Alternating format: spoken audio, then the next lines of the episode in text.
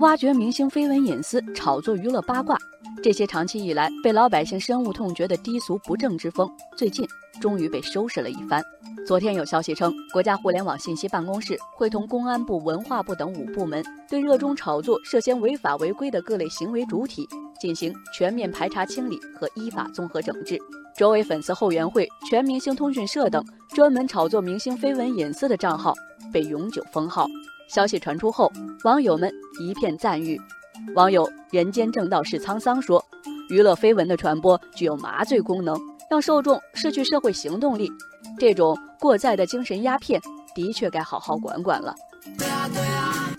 网友壮志凌云说：“挖掘明星绯闻隐私，不仅丧失道德底线，更是侵犯他人隐私权。相关部门重拳整治乱象，真正做到了有法可依。”有法必依。网友法网恢恢说：“法律面前人人平等，明星的隐私权和名誉权也受到法律保护。”风清气正则认为，正当的娱乐新闻不是不可以做，但娱乐不等于挖掘明星隐私。炒作明星绯闻已经不是一天两天的事。一些机构和个人甚至把它做成了一项产业，有的明星艺人专门利用这些机构炒作自己，提高自身知名度，甚至不乏一些公司在新片上映之际，故意将明星绯闻作为卖点。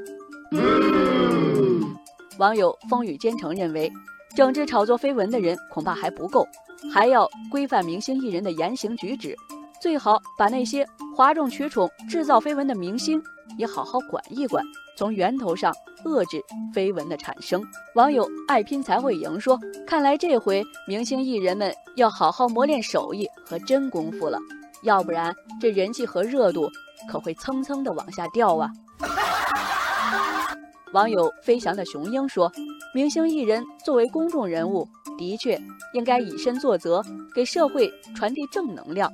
国家网信办有关负责人指出，低俗炒作大肆渲染明星绯闻隐私，严重扰乱了网络传播秩序。相关机构和个人要切实履行社会责任，维护互联网传播秩序，营造天朗气清的网络环境。